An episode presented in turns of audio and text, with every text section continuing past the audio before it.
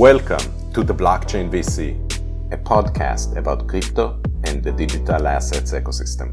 My name is Tomer Federman, and I'm the managing partner at Federman Capital. We invest in the most promising blockchain startups across the globe.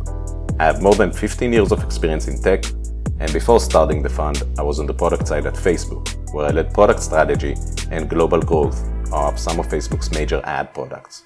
Previously, I also lived in Silicon Valley for a few years, where I attended Stanford Business School. You can find me on Twitter at Tomer Federman.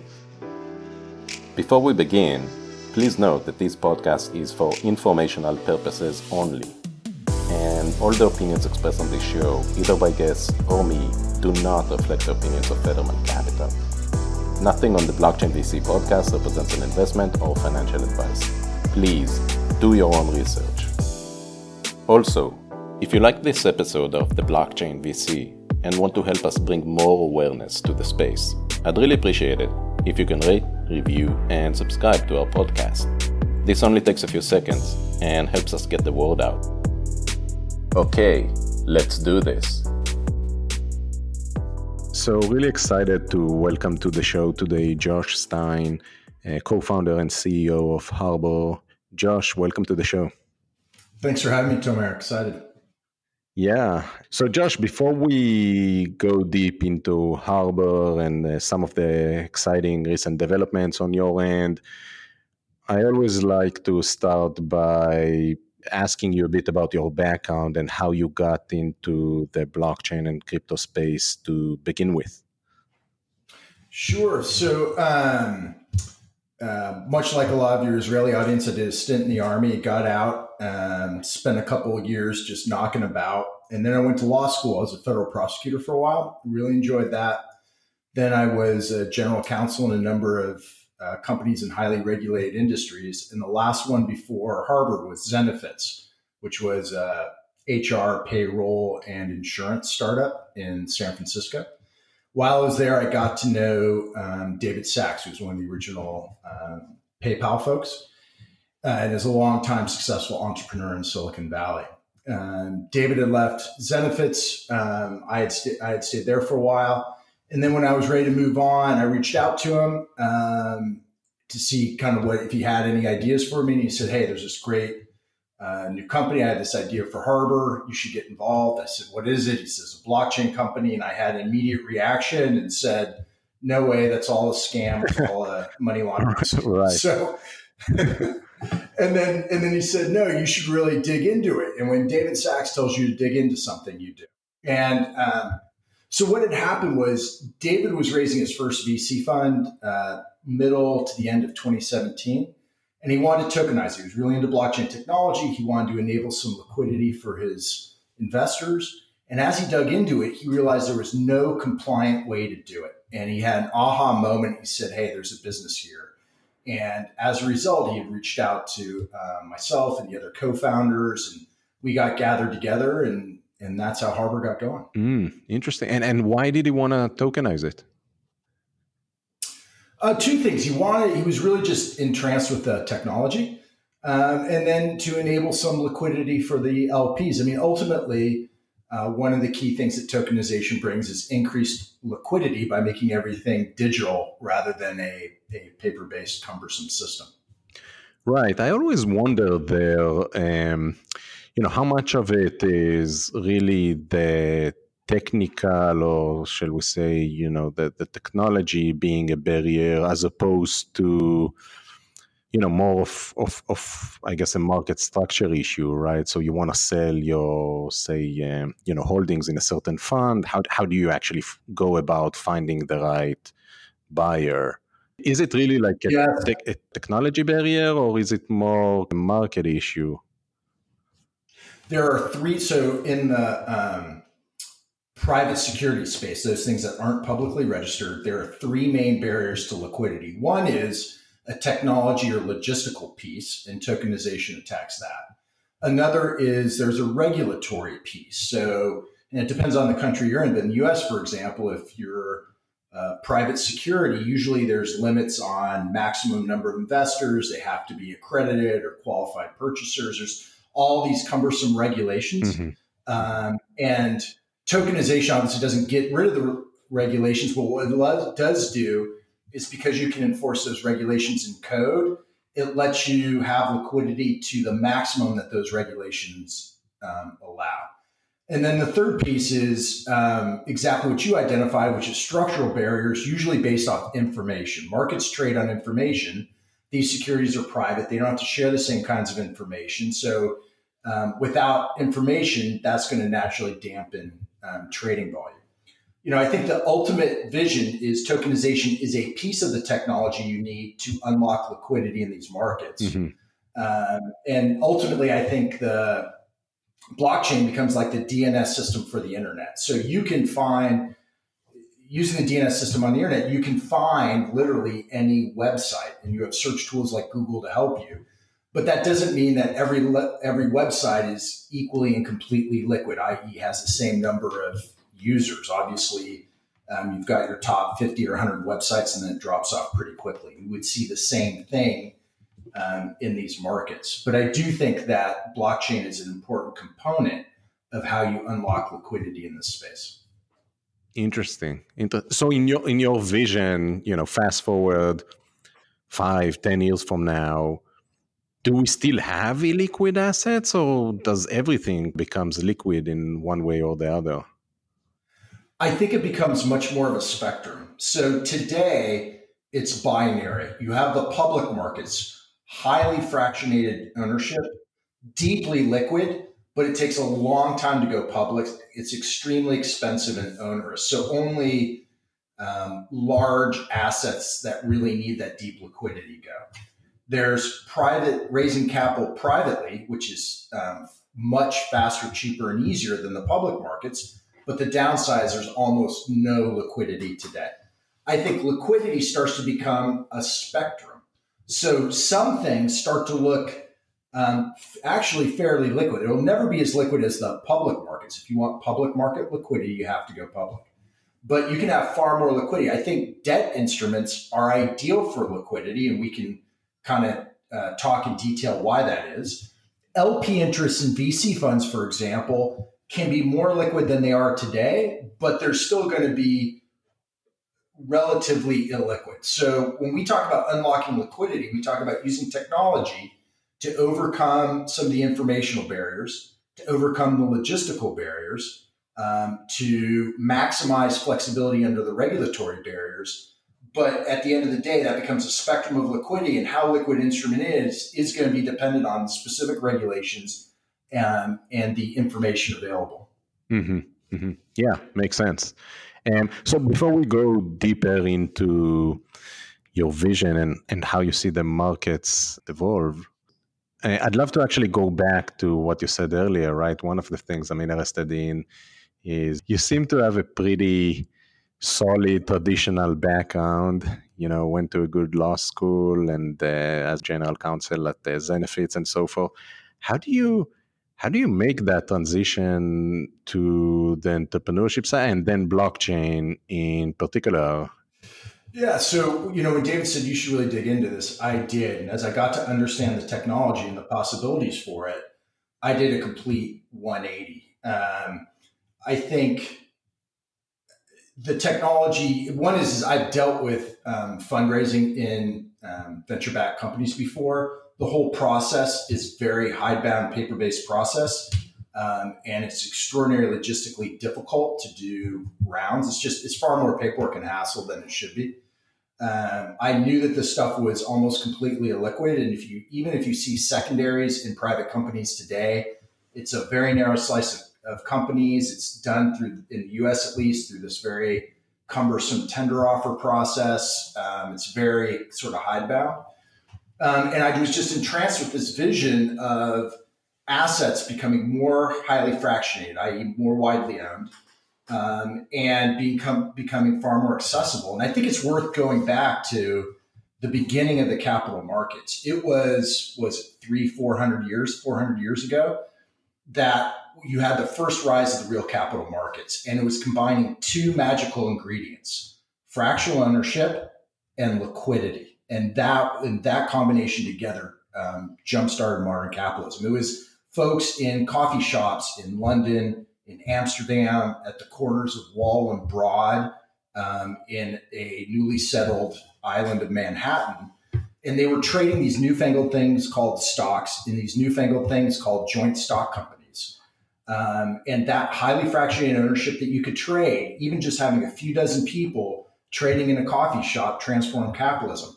Private capital formation exceeds public capital formation in every country around the world. And to bring even a modicum of liquidity uh, to a moderate increase in the fractional ownership, I think will transform the private markets in the same way that we transformed the public markets or created public markets in the first place.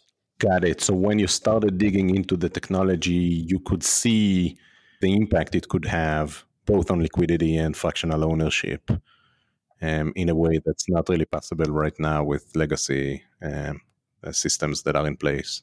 Yeah, you can see it just in what Harbor was founded to do, which was to apply this technology to ownership in private securities. But just even more generally, generally, distributed ledger technology, there is so much friction and error and um, wasted value in maintaining all these different ledgers. I mean, even investments in private companies, like when I was at Zenefits, you get pinged every quarter by all these VC shops or their auditors saying, please confirm that my VC, that this VC owns these shares in the company.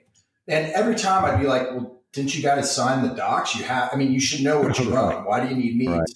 Send you an email, right? If we had one ledger, um, I mean, everyone talks about the settlement processes in the capital markets, but there are so many different things that we have to do to do that. Even, um, you know, my parents to this day still balance their checkbook with the banks. The banks have gone to a level of accuracy that I think most of us don't do that anymore. We just scan mm-hmm. for errors. But there's so many interactions we have where both of us keep a set of books and we have to reconcile it.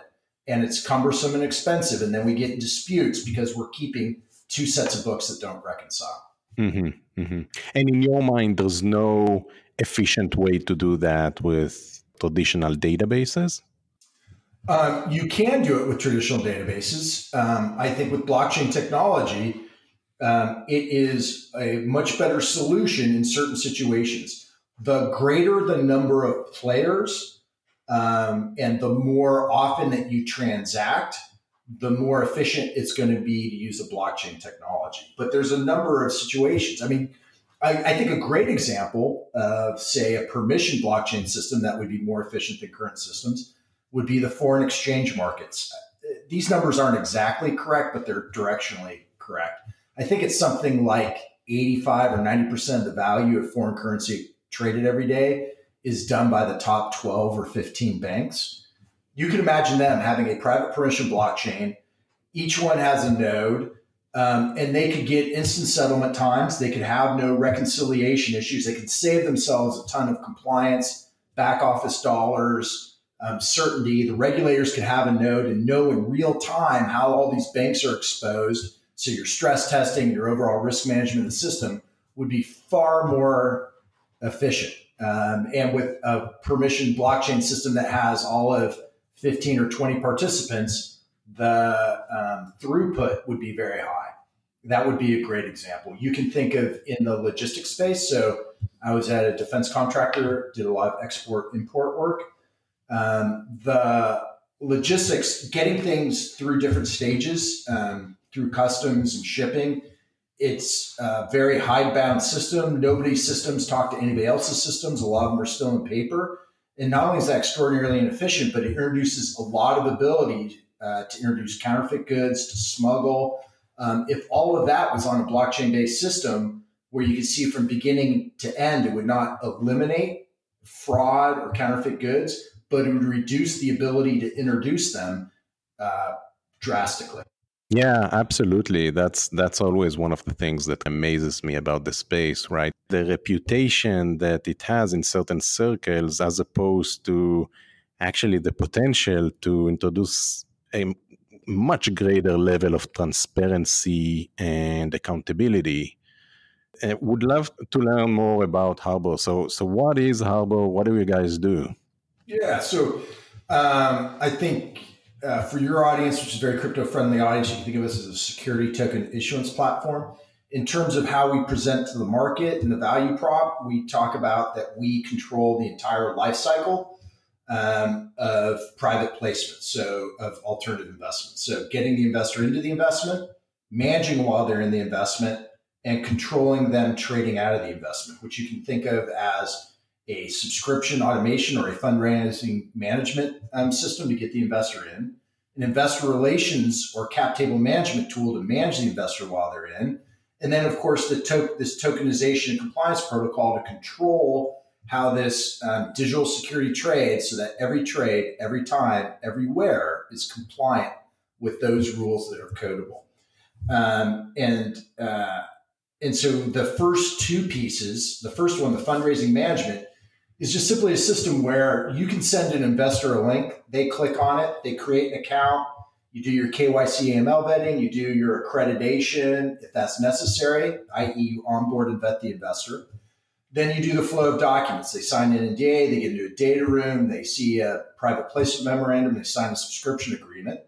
And then you do the flow of funds. They get instructions on how to fund, you process payment, you match who's paid with who's signed, you close on the investor. So a normal private placement, but because it's all online and electronic and seamless with a great UX UI, you can raise capital from more investors from more countries more quickly and more compliantly than if you did it all the way it's normally done, which is you're faxing, you're emailing, um, you're trying to track who signed with who's paid. I mean, when I've done fundraising for um, companies, anytime you have more than 10 people in the round, you want to blow your brains out. This one signed but didn't fund. That one funded but didn't sign. This one funded the wrong amount. This one signed the wrong docs. And then every quarter, there or uh, so their auditors are pinging you. So you have that subscription automation is the first piece. So, so to be clear, you provide the platform, but the docs themselves, there's no templates or anything like that that you provide. You just provide the platform and then each fund or each i guess asset manager can provide their own kind of customized content in relation to their offering. That's correct. We don't so we do not at all. That's their lawyers that dictate the content and the ppm the subscription agreement. The one thing we won't work with them on is just the um, you can think of it as the graphical layout. The it amazes me the ability of lawyers to insist on structuring documents in a way that it's impossible to fill out electronically online because you have all these different all these different fields you have to enter in the middle of a paragraph. Right. and it's like just i mean just even the graphical layout and the way in which they resist having this be done in a way that's clear and easy just amazes me. But no it's to your point though it's that fund manager that sponsor who who is providing the document Got it. So, so when you talk about compliance, what do you mean exactly? Because it's not compliance in terms of the actual content. So, how does it help with compliance? So, on the fundraising management piece, that first part of getting the investor in, we're provide we're providing a tool that helps you capture identity documents, a copy of the passport or driver's license, and we've got some great tech that way. We run automated compliance checks, so you're verifying. We have these automated tools that help verify the authenticity of the document in addition to a manual review, automated tools that check against sanctions lists. We can um, require accreditation according to the standards of the country where um, that investor is. So, for example, there are certain accreditation standards in the US. In Canada, how you prove accreditation, what it means is different. Um, and then also, even on the fundraising stage, we're tracking who's coming in to make sure that you don't exceed what the securities laws or the tax laws require. So, for example, um, in Canada, you can have an unlimited number of investors as long as they're all accredited. In the US, depending on the structure, you're limited to 99 or 1999 per class of equity. So, what you don't want to do is sell 2002, close on the investors, realize you sold too many, mm-hmm. and now have to go file publicly. Or if you're a REIT, you lose your tax status. So that's what I mean by compliance. We're making sure you're not selling to somebody who's a prohibited person. We're making sure they're accredited or meeting whatever the standard is for the jurisdiction they're coming from. And we're tracking these complicated requirements around minimum investor numbers and maximum investor numbers and beneficial ownership requirements and other things like that to make sure that you're maintaining your tax status and you're not having to go public. Got it. Makes sense. So, who are the primary, I guess, stakeholders for you guys? Is it is it fund managers? Is it is it administrators? Is it is it like the lawyers? Maybe it's all of them. Like, how does that work? Uh, our clients are fund managers, and where we're starting to get some real traction is what I call emerging fund managers, people with call it 50 million to 500 million AUM who raise from uh, larger numbers of individuals or smaller institutions.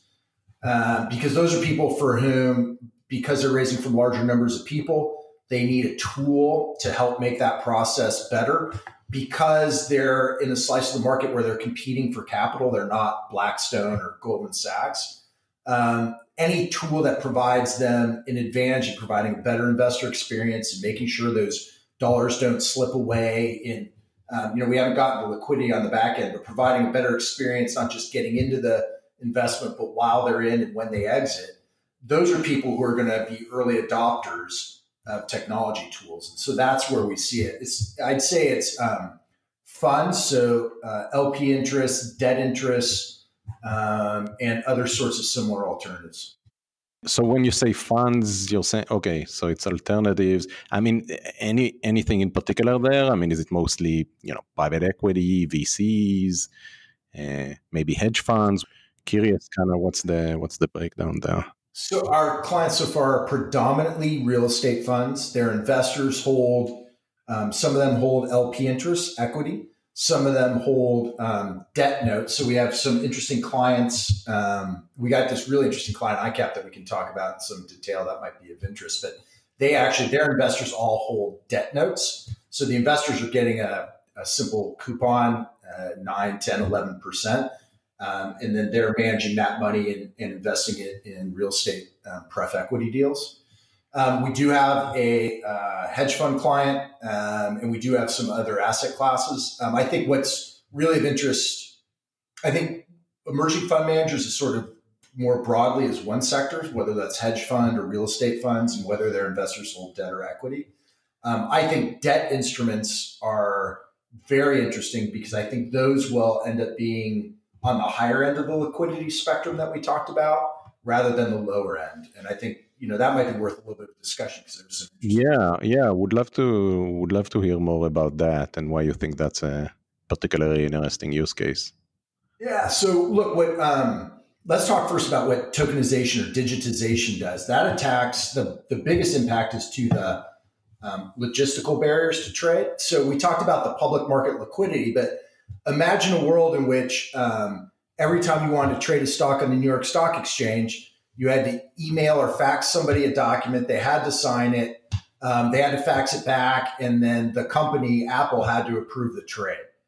Obviously, liquidity would be far far less than it is today, right? But those are all digital. It may not be blockchain based, but those are all digital exchanges. Right. So you know, in in the world of private placements, it's literally everything's in paper. You're faxing it. You're emailing it. It's going to the GP or transfer agent. It will take you know, three days to three weeks to look at it, to then send it back and say it's wrong. So tokenization attacks that. But I think what's interesting about debt is debt has certain characteristics that um, have less inhibition to, to liquidity. So one of the big ones is we talked about you need information to trade. Well, the information or due diligence you need to do to trade equity in these private investments is pretty extensive. If I'm going to buy an LP interest in a fund, well, what's the fund invested in? What's the track record of the manager? What do I think those returns are going to be? And then that manager usually has a complicated promote structure. How they get paid is complicated. And so then I got to figure out what's the return and then how does that waterfall happen to me getting paid? Equity is just much harder to figure out whether it's a good investment or not. Debt is much easier. What do I need to know for debt? I need to know duration, how long before I get my principal back. I need to know the coupon, what's the interest rate? And then I need to know the credit rating, which is easier to do. Um, and so I think what becomes really interesting is, you know, take asset-backed securities, which now are issued in tranches in the hundreds of millions. So only the largest institutions can buy them. I think if you quote unquote tokenize, if you use platforms like Harbor, which um, provides an efficient way to get investors in, an efficient way to manage them while they're in, and then controls the trading, you could have far more people. Unlike equity in the US, there's an unlimited number of investors in debt. You now have very low information requirements to understand it. You could take these tranches that are only sold in the hundreds of millions of dollars and price them in million dollar tranches. And now all of a sudden you can have wealthy individuals, small family offices, a much larger number of hedge funds and other funds um, participating and create a, a, far more liquid market in those debt assets. Right. That's fascinating. So basically, what you're saying is making the whole process more efficient actually can make the whole pie much, much bigger than what it is right now. That's correct. Efficiency. So the efficiency that technology provides to the logistics will unlock far more liquidity in debt because the other barriers to liquidity, information and regulatory, aren't present there or are far less present. Versus equity, the um, technology that Harbor provides will help increase liquidity. It's easier to find folks, the trade's easier, but the amount of liquidity you can unlock is less than credit simply because the informational barriers that remain are higher um, and the regulatory barriers that remain are higher, at least in the US and some other countries. Now, I still think you can still unlock far more liquidity than you have today in equity. It's still very worthwhile. So, all you fund managers and others with equity, give us a call. But, um, but I do think debt, uh, it's more transformative, more uh, earlier. But our ultimate vision is, you know, all these private securities, it becomes like Expedia. I can just go in and I put in exactly what I want. I want a real estate fund invested in triple net leases in the San Francisco area or even in certain neighborhoods. And boom, up it pops. And I can, just like I can choose what airlines I want to buy tickets from, I can choose what fund managers, what characteristics, equity, debt, whatever it is. And it all just pops up. I can screen it easily um, and I can get access uh, particularly for wealth managers um, and other investors into these private assets that today it's very difficult to find. Right. Amazing. So basically creating a marketplace for secondary deals that doesn't really exist these days. That's correct. And people have tried it before, um, but the problem's been it's always been on proprietary platforms that no one else has access to on technology that's proprietary. Um, the way our system's set up is the access and the trading can be as controlled or as broad as that fund manager wants. And we think initially you'll have these sort of contained pools of liquidity, but underlying all of this are ERC 20 standard tokens that are plug and play into exchanges, plug and play into um, financial primitive technologies like Compound, DYDX, and SET, and others plug and play with custodial providers. Um, and so what we see is you'll have these controlled pools of liquidity. As people get comfortable and get experience with it, those will open up over time and start to interconnect. And then eventually this all becomes findable and investable. And the and a couple of different widely adopted interconnected blockchains become the DNS system for the pri- world of private investments. Right. So why do you need the ERC20 tokens? Is that for the marketplace functionality? Because otherwise, right, to do the subscription and all of that, you don't really need that. For a subscription, you don't need it. But when you go to trade, every time you go to trade this token, underneath it all is this compliance protocol checking all these complex compliance requirements. That technology is plug and play compatible with exchanges, places like Open Finance, mm. uh, SharesPost, the exchanges getting set up in Singapore and Hong Kong. There are other technologies there. The um, the wallet or custodian providers, folks like a BitGo. There's Anchorage. There's um, other folks getting into this space like Gemini. There are folks rumored to get into the space like the Coinbases. Uh, there are folks who I would expect to get in the space like a Binance uh, by ha- by using a standard technology, you can interact with everybody else. It's sort of like a, um, it, it, it's not sort of, it's exactly like the internet. It was those common protocols that allowed people to create standardized technology that then could be adopted um, and transformed in a number of different circumstances. If everyone had used proprietary electronic messaging standards, email never would have taken off. Um, France, for a long time, had its own sort of proprietary internet system that they developed before the internet. Even eventually that faded away. because they wanted to connect to the wider world. Intranets were really popular for a while, um, but they took off in part because of using common standard technology that then opened up to the internet when folks were ready to do so and the internet was at a proper state of development. So, um, using common technology allows all of us to advance the state of the art and the possibilities as opposed to proprietary systems. Right. And, when you talk about the ERC20, uh, Josh, uh, uh, do you have like stable coins in mind or are these tokens that basically represent the underlying asset? So these tokens um, are the underlying asset. So I think it's worth um, stepping back. In, in a legal term in the US, these are uncertificated book entry private securities. So how do you what the rec the record of what you own is held by or, or reflected in the books and records of the corporation. So the fund manager in the old days they had a red leather bound notebook and they wrote down Josh uh, 10 shares, Tomer 20 shares. Um, and then if I sold mine to you, it'd say they'd write another line: Josh minus ten shares, Tomer plus ten shares. Then people started using Excel spreadsheets in the back office, and those would get uh, screwed up. And then they started using some SaaS software systems, and now we're doing a system that's SaaS software on top with a blockchain foundation underneath.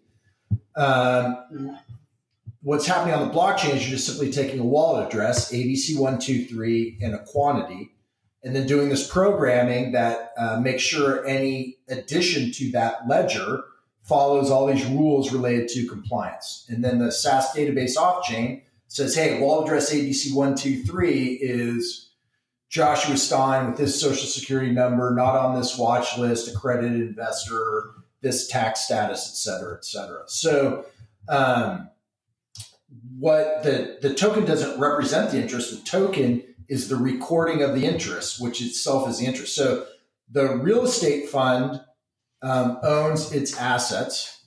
Uh, those assets don't change based off the blockchain. Who owns what? The record of that is the is what the is dictates what the ownership is, and that is in part blockchain based. Hmm. Interesting. I guess what I'm trying to say is I said that inelegantly. Do not think of the token as something different than the share of the LP interest, right? How is it that you own 10 shares in a private company? That private company has a record that says you own 10 shares. They can write that down on a piece of paper, they can use a blockchain. Either way, that record is a record of what you own. By using a blockchain, they can allow you to interact directly with a buyer and still be assured that that interaction is compliant. In a paper based world, I could not allow you to sell directly to somebody else because I would have no way to know that the buyer is appropriate, no way to know that you didn't sell to two people and we now have too many investors. Or um, I couldn't, as a fund manager, as the sponsor that issues the shares, I can't control for what I need to control for in a paper based world without, there's no way for me to be in the middle. In a blockchain based world, I can enforce all the rules I need to algorithmically, nearly instantaneously with software, and that allows buyer and seller to transact directly. Right. That's that's the beauty of it. And and why? I'm um, just curious. Why ERC20? Like why why did you choose uh, Ethereum? Because it's got the most adoption and the biggest developer base, and you have so many different companies just doing amazing things. You know, some of I mentioned already. Mm-hmm. Um, you know, I, we are blockchain agnostic. The most difficult and technical development is around Solidity and the Ethereum um, architecture and programming, but the vast bulk of the work in terms of uh, developer hours is frankly on the SaaS database. It's all on the front end stuff. Um, it's on developing the fundamental uh, rules. It's a lot of money spent on legal research and understanding all these different jurisdictional rules and how they might work together. And anticipating what the issues might be in liquidity in a world that hasn't traditionally experienced it. So um, we are long-term blockchain agnostic. If and when other blockchain technologies start to get real adoption and start to have other regulated players on it, like regulated exchanges and custodians, we can very quickly support other um, blockchain technologies. Got it. Yeah, because the obvious challenge right now, at least with the whole ERC20 ecosystem, is just the capacity and the bandwidth of the network. I mean, t- TBD how that's going to change with ETH 2.0, uh, but right now that's that's uh, that's a challenge. It's a theor- yeah, but it's a theoretical challenge today. Fundamentally, the challenge is adoption and usage. We're not at a point at which um, those pipes are completely clogged up. Um, when that happens, when it's fundamentally capacity constrained, that in fact will help stimulate adoption of other uh, blockchain technologies, and we'll quickly pick up and support those where the developer community goes or where our clients want to support. Yeah, I buy it to a certain extent that argument. I think some people would argue that you know part of the problem with adoption is exactly that is because of the capacity constraints that exist right now. Right, there was this. Um, um, I forgot that project. Uh, what like a month ago?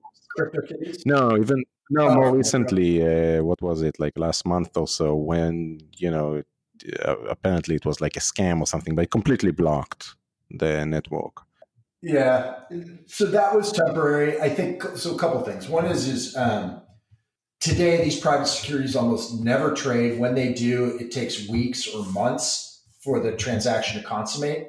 We're going to take that down to within a day. But if if the transaction time, the block writing time is 15 minutes instead of 15 seconds that's not a big deal for the types of securities. right in your case it's not it's not a major issue. Yeah these, these are not these are not the public markets. Um, people are not trading these in milliseconds. These are not the cryptocurrency markets. So i just don't for the foreseeable future i just don't see it being an issue. But i mean we have talked to a number of other folks at various stages with other layer one protocols.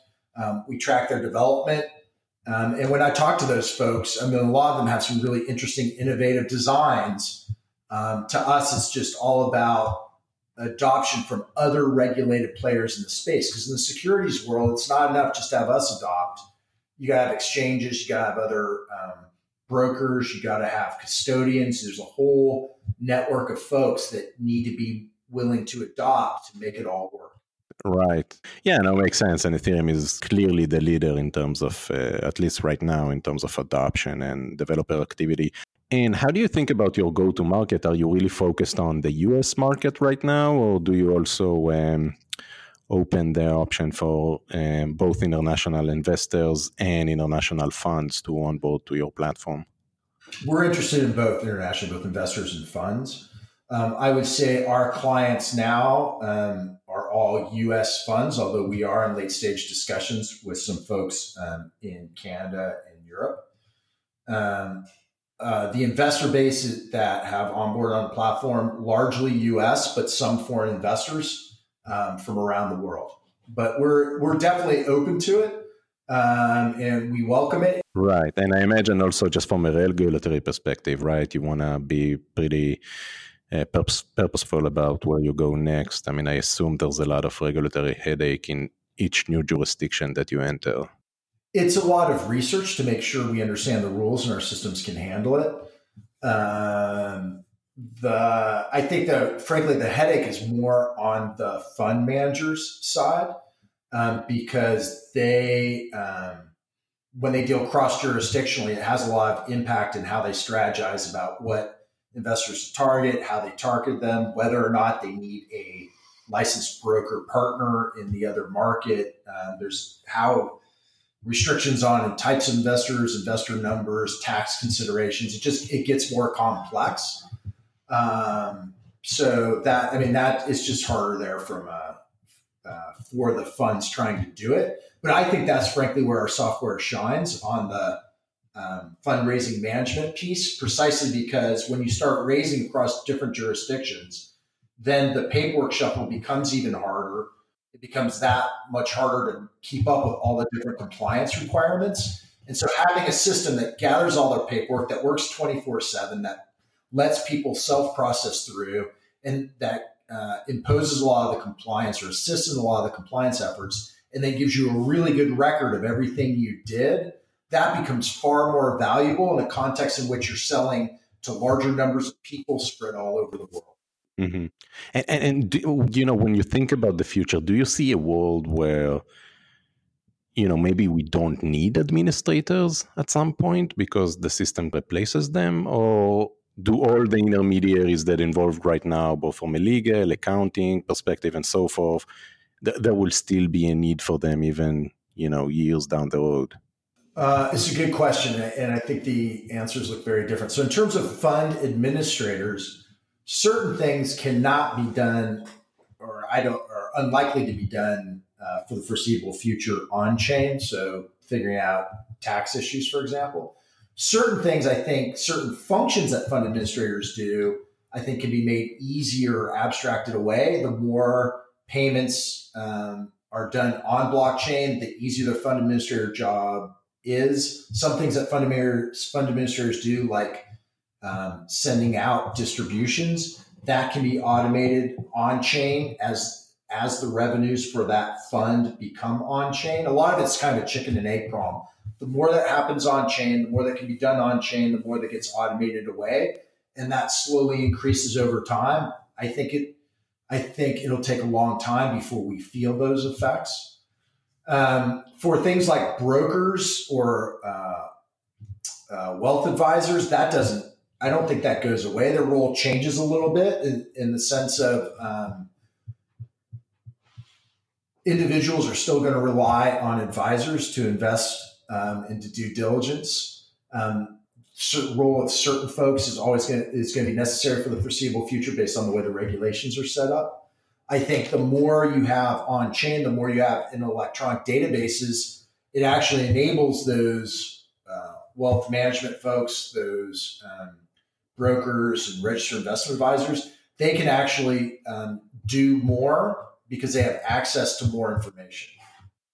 Yeah, makes sense. So we talked about the benefits for fund managers, right? The GPs and then the service providers.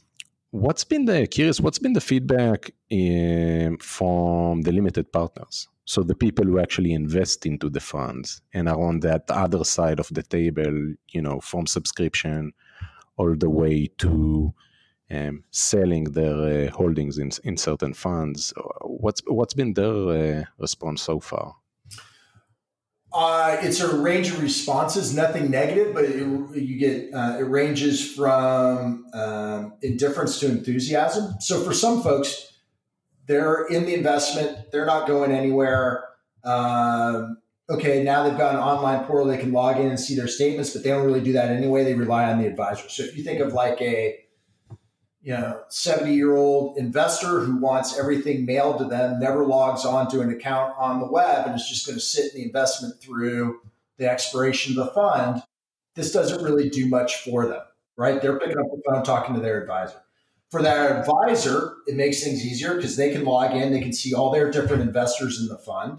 They can get access to the statements so they don't have to go email the gp all the time um, you know, for some investors, those that are younger, more web savvy, they can log into their account, they can see what's going on, they can indicate an interest to buy or sell those things that are available in the secondary. Um, that becomes interesting. You know, folks have already made um, some transfers using the system, and they've been excited about that. So you just you get a wide variety. Um, but I think what's important is when we go out um, and sell to GPs, and as investors on board, you will never hear the word token and you'll see the word blockchain, but it's certainly not emphasized or highlighted. Um, what we emphasize is you've now got tools to make your life easier, um, and you have a way to indicate interest to buy or sell these funds that are available on secondary. Um, but what we don't do is yell the word token, token, token, and expect that to make a sudden change in the market. Right. So, why don't you like? Why don't you? I get the point around token, but like the blockchain piece, why isn't that more emphasized? Because I don't think it adds anything to what um, to what the investor, the GP, is looking for. Uh, what they're looking for is a technology solution to their problems. Not what they're not looking for is a blockchain based solution. I, I think the problem was is people confuse enthusiasm for the technology um, for the value of the solution. And so what we pitch is the solution and the value of the solution. We don't pitch the underlying technology. Right. Basically, how you do it, I don't really care. Just give me the solutions that address some of these pain points that I'm experiencing. That's correct. The um, and, and the just you start talking about the technology, people get scared, they get confused. I want to share. I didn't want a token. Like it just it causes mass confusion. Yeah, I can imagine. What about privacy? We talked about ERC20. Uh, does that mean that you know subscriptions and transfer that happen are visible on the Ethereum blockchain? The transfers are, but the nature of the information that's available is limited. So what you can see is wallet address ABC123 has quantity 7 and wallet address XYZ456 has quantity 20 and then you can see if they adjust quantities. You don't know who owns those wallet addresses, whether they're the same or different people or entities. Um, if in the smart contract that's on the blockchain, you can include information that indicates who the sponsor or fund is. You can also anonymize all that information. You can just simply say, I have no idea what the smart contract refers to at all. You just know if there's a smart contract. You know it relates to Harbor, and you know there's a bunch of wallet addresses with quantities, and that's really about all you can divine on the blockchain. So, so there's not, you know, you can put more information on there as a sponsor if you want, but if you want to minimize the information available, you can make it so that it's really quite minimal. Right. Did you consider at any point using a private blockchain? No, I think um, long term, I think you'll see a mix of uh, private or permission blockchains, um, semi permission blockchains, and fully open uh, non permission blockchains. And different ones will work in different circumstances. So if we go back to the example of the top 12 or 15 banks that trade FX, they should have a private permission blockchain. I mean, that's that's very clear. Whether they do uh, private uh, instance of Ethereum or they use Hyperledger or whatever they use, they should clearly have their own private system amongst them.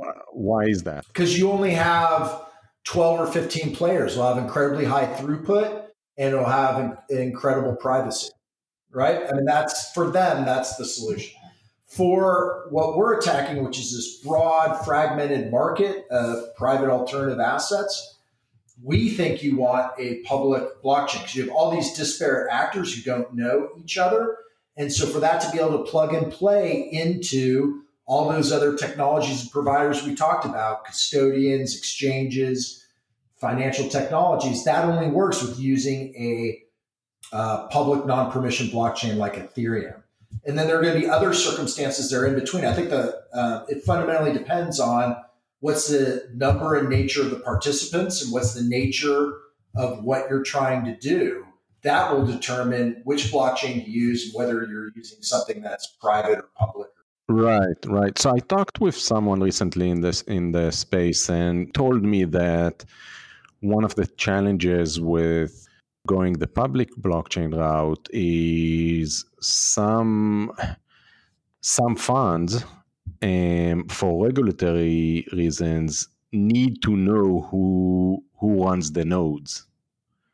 And like they can't be in a position where you know you don't know who who actually owns the nodes and and have access to the data even though to a large degree it is anonymized to your point I, I don't know if you've experienced similar feedback. Never. So I've never had anybody uh, have bring up like. So I, I have heard people at conferences say that you know Ethereum miners need to be licensed brokers, and um, but I've never had anybody. Anytime after I've talked to somebody, all those objections kind of fade away. Right, because I would I would think that the fact that it's public, both the the transparent um, element of it, but also the fact that it's public and you have many, many nodes on the network actually provides many benefits in terms of both transparency and security. Um, but what this person told me was a bit different. So, yeah. Yeah, so that's interesting. I don't know if it's a particular jurisdiction or if they have a, a legal theory or if they've got an agenda or an axe to grind. I, but I've never we spent a lot of time. I've talked to regulators around the planet. I mean, uh, Harbor is a subsidiary of Portem that recently got uh, broker dealer license. It was the, we're the first security token issuance platform to have a licensed uh, broker dealer arm in the U.S. um, sent, you know, in, in, recent days that was uh, approved. Um, we've talked to uh, the SEC, we've talked to CFTC, we've talked to uh, regulators around the world. I've never had one um, bring up as a concern the fact that there are different miners or nodes around the world. Okay, interesting.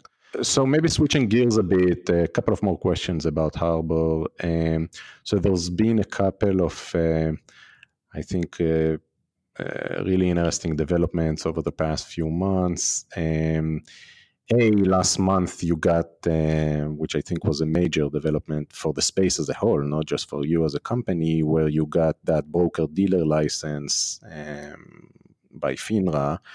Um, but but even before we get to that, earlier this year there was the uh, Megadome deal that you worked on, which I know didn't work out in the end. So would love to hear more maybe about that deal and uh, you know why it didn't work out, and maybe some of the stuff you learned that led you to getting that broker dealer license more recently. Yeah, so I think that deal, the broker dealer license, um, are separate, are totally separate things and unconnected. I mean, actually, we were uh, pursuing a broker dealer license with FINRA for 15 months. Um, so that's a, those are two very different things. Um, but uh, let's talk briefly about the dorm deal because I think um, that will talk to the evolution of platform and what we learned. So if you go back to 2017, um, you know Harbor, some of the other similar platforms out there. Um, all got started late 2017 to early 2018, and we all kind of came to the same insights around the same time, which was ICOs were hot. Um, what we perceived, which I think was incorrect, and I'll get to why, but what everyone perceived was investors were excited about this new technology and liquidity it allows, and that the technology would attract and excite investors.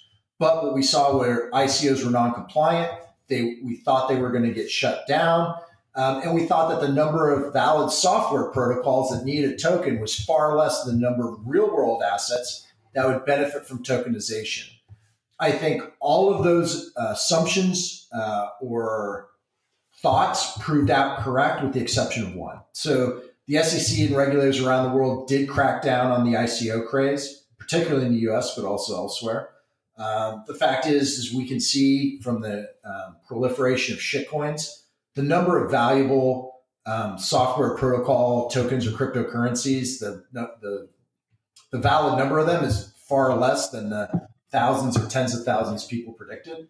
Um, and we do, and, you know, we do believe in the real value of tokenization to real world assets. But the fundamental attribution error was to think that investors were excited about the technology and that that would transfer to real world assets. We all thought, and everyone in the industry thought, wow, if investors are this excited about a token that's not backed by security interest, not backed by a contractual undertaking. In fact, it's not even backed by a functioning software protocol. How excited will investors be about real world assets? And Harbor thought, wow, what will they be excited if we only partner with the best issuers and the best investments and the most institutional partners? How excited will they be then? Well, all of us in the industry were wrong. People asking when Lambo, when Moon, have zero interest in quality U.S. real estate uh, on a risk adjusted returns basis with a 7% cash on cash yield. The overlap is zero because fundamentally what the cryptocurrency craze was about was speculation. Um, and I think something that really brought it home for me was when I was reading about Robinhood Wall Street Journal, maybe this was a year or so ago. Um, and these numbers won't be exactly correct, but they're pretty close. Something like 85 or 90% of the trades on Robinhood are stocks priced between three and ten dollars. You know, Robinhood was about democratizing access to investment by eliminating trading commissions. That's not really what's going on. It's not that the best investment opportunities for millennials are stocks priced between three and ten dollars. It's because you're speculating, you're gambling, and that's a cheap bet. You can play Candy Crush, you can play video poker, you can load, go lay down 25 bucks on the blackjack table if you're in Vegas um, or you can spend three bucks or five bucks to buy some ticker symbol that's vaguely familiar. Um, and the vast majority of the usage was going on while people were in line at the supermarket or on the couch at the commercial break for a football game. So, um, what's going on is people were speculating and gambling. That's clearly what's going on with the cryptocurrencies. And so that activity, asking when Lambo, when Moon for a cryptocurrency um, or a shitcoin, is fundamentally different than investing in traditional alternative assets, whether that's a quote unquote digital security or not. And so that um, that was a fundamental mistake that everyone made. Um, and so that resulted in we made a number of changes to the technology, um, to the marketing, and how we talked about the value prop, and especially in um, who we're targeting and selling. We think um, some folks are hiring us and are using this fundraising management platform, and we're excited about that. But we also, the tokenization piece, we have a lot of folks coming to us who they have already existing funds. And they're saying, hey, I want to enable some liquidity. And so they're quote unquote tokenizing the existing capital structure, i.e., you're using this technology to enhance liquidity at the point at which the investors want it and will benefit from it. Rather than yelling the word token when you're raising money, as a marketing gimmick, thinking hot, dumb money will rain from the skies. So that's the fundamental difference. I think talking about um, a recent client that we went public with, ICAP Equity, kind of could bring that to light. Yeah, that's really insightful. And maybe just for our listeners who are less familiar with the uh, Megadome deal, if you can, uh, if you can talk about that for a second. It was in South Carolina, Columbia, South Carolina. It was a, it was a single asset private REIT. So it was a um, real estate investment trust, a real estate investment vehicle that's tax advantaged in the U.S. It was single asset, so it was, was going to own a large minority position. I think forty nine percent, if I recall correctly, of this luxury student dorm. Um, so it allowed investors to invest in a single asset that they could understand. Um, it was on many levels attractive investment. The sponsor, um, DRW, which has um, a great track record in real estate. Um, they eventually pulled the offering. We ran the offering. DRW ran into issues with the uh, mortgage lender, and to refinance it would have caused the numbers to make it not a good investment, and that was why it got pulled. But fundamentally, it was selling, but it wasn't flying off the shelves. Yelling the word, yelling the word token did not, in fact, cause investors to rush in. That that was a fundamental error um, that us and Templum and Securitize and everyone else um, has realized. Right. The initial enthusiasm was wow, by using this technology, I can open up a direct to investor channel that didn't exist before because raising capital is hard. In fact, the technology does not do that. It makes the logistics of raising money easier. The technology, the transformational value of liquidity this technology allows for but what it doesn't do is just cause truckloads of money to show up at the door. It just yeah, it would have been nice if it did, though. oh yes, yes, it would have, my friend. Um, so, so last question, Josh. Would love to hear more about that uh, broker dealer license you got, which again I think is you know an amazing accomplishment. If you can talk a bit about that and why did you decide to pursue it to begin with? Sounds like it's been in the works for a long time. Yeah. So um, I think why so its usefulness and why we pursued has changed over time. So originally we were pursuing it because we were going to raise capital under the Harbor name, right? We had this technology excited investor interest. We had the best tech. You know, we had the. Uh, I still believe we've got the best tech out there. Uh, we had the deepest sort of bench. Um, our chief compliance officer, over 20 years of experience, a managing director of compliance at places like Citigroup and JP Morgan on FINRA's Continuing Education Council. I've got experience, obviously, as a GC and Chief Compliance Officer, as a former federal prosecutor, um, technical folks with a deep background in Silicon Valley in startups and mature tech companies in highly regulated spaces like insurance and payments and elsewhere. So we really felt like we were the best institutional partner, had the best tech, had the deepest um, experience across the three domains you need in capital markets, legal, regulatory, and technology. But what the BD license originally was is that we could sell, um, get paid a commission for raising money, and do it through our own captive broker dealer arm. Um, instead of what we started with, where we had registered reps, I'm a uh, licensed broker, we had others, and we hung our hat with a friendly broker dealer. So the securities were actually offered by another broker dealer.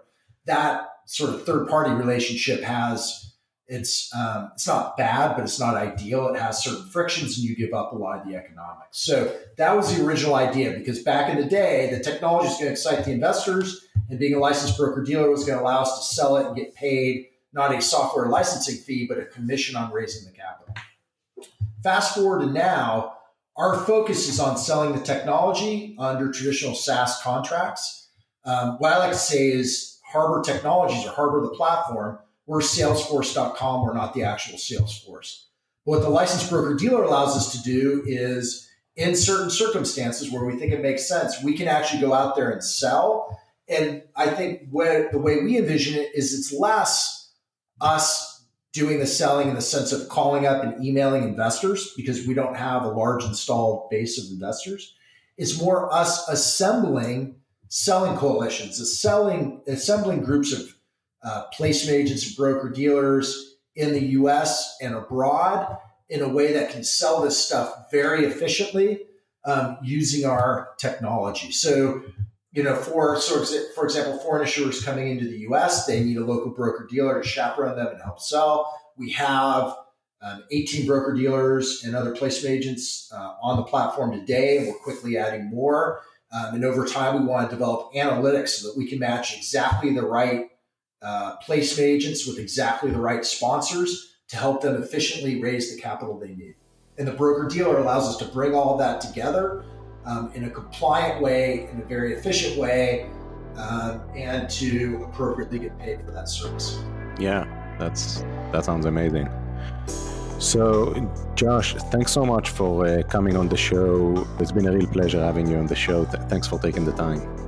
No, thank you, Tomer. You know, hopefully. Um, a year from now, we're doing a follow up on all the great um, on all the great progress that's happened in the space. For sure. Thanks for listening. If you like this episode of the Blockchain VC and want to help us bring more awareness to the space, I'd really appreciate it if you can rate, review, and subscribe to our podcast. This only takes a few seconds and helps us get the word out.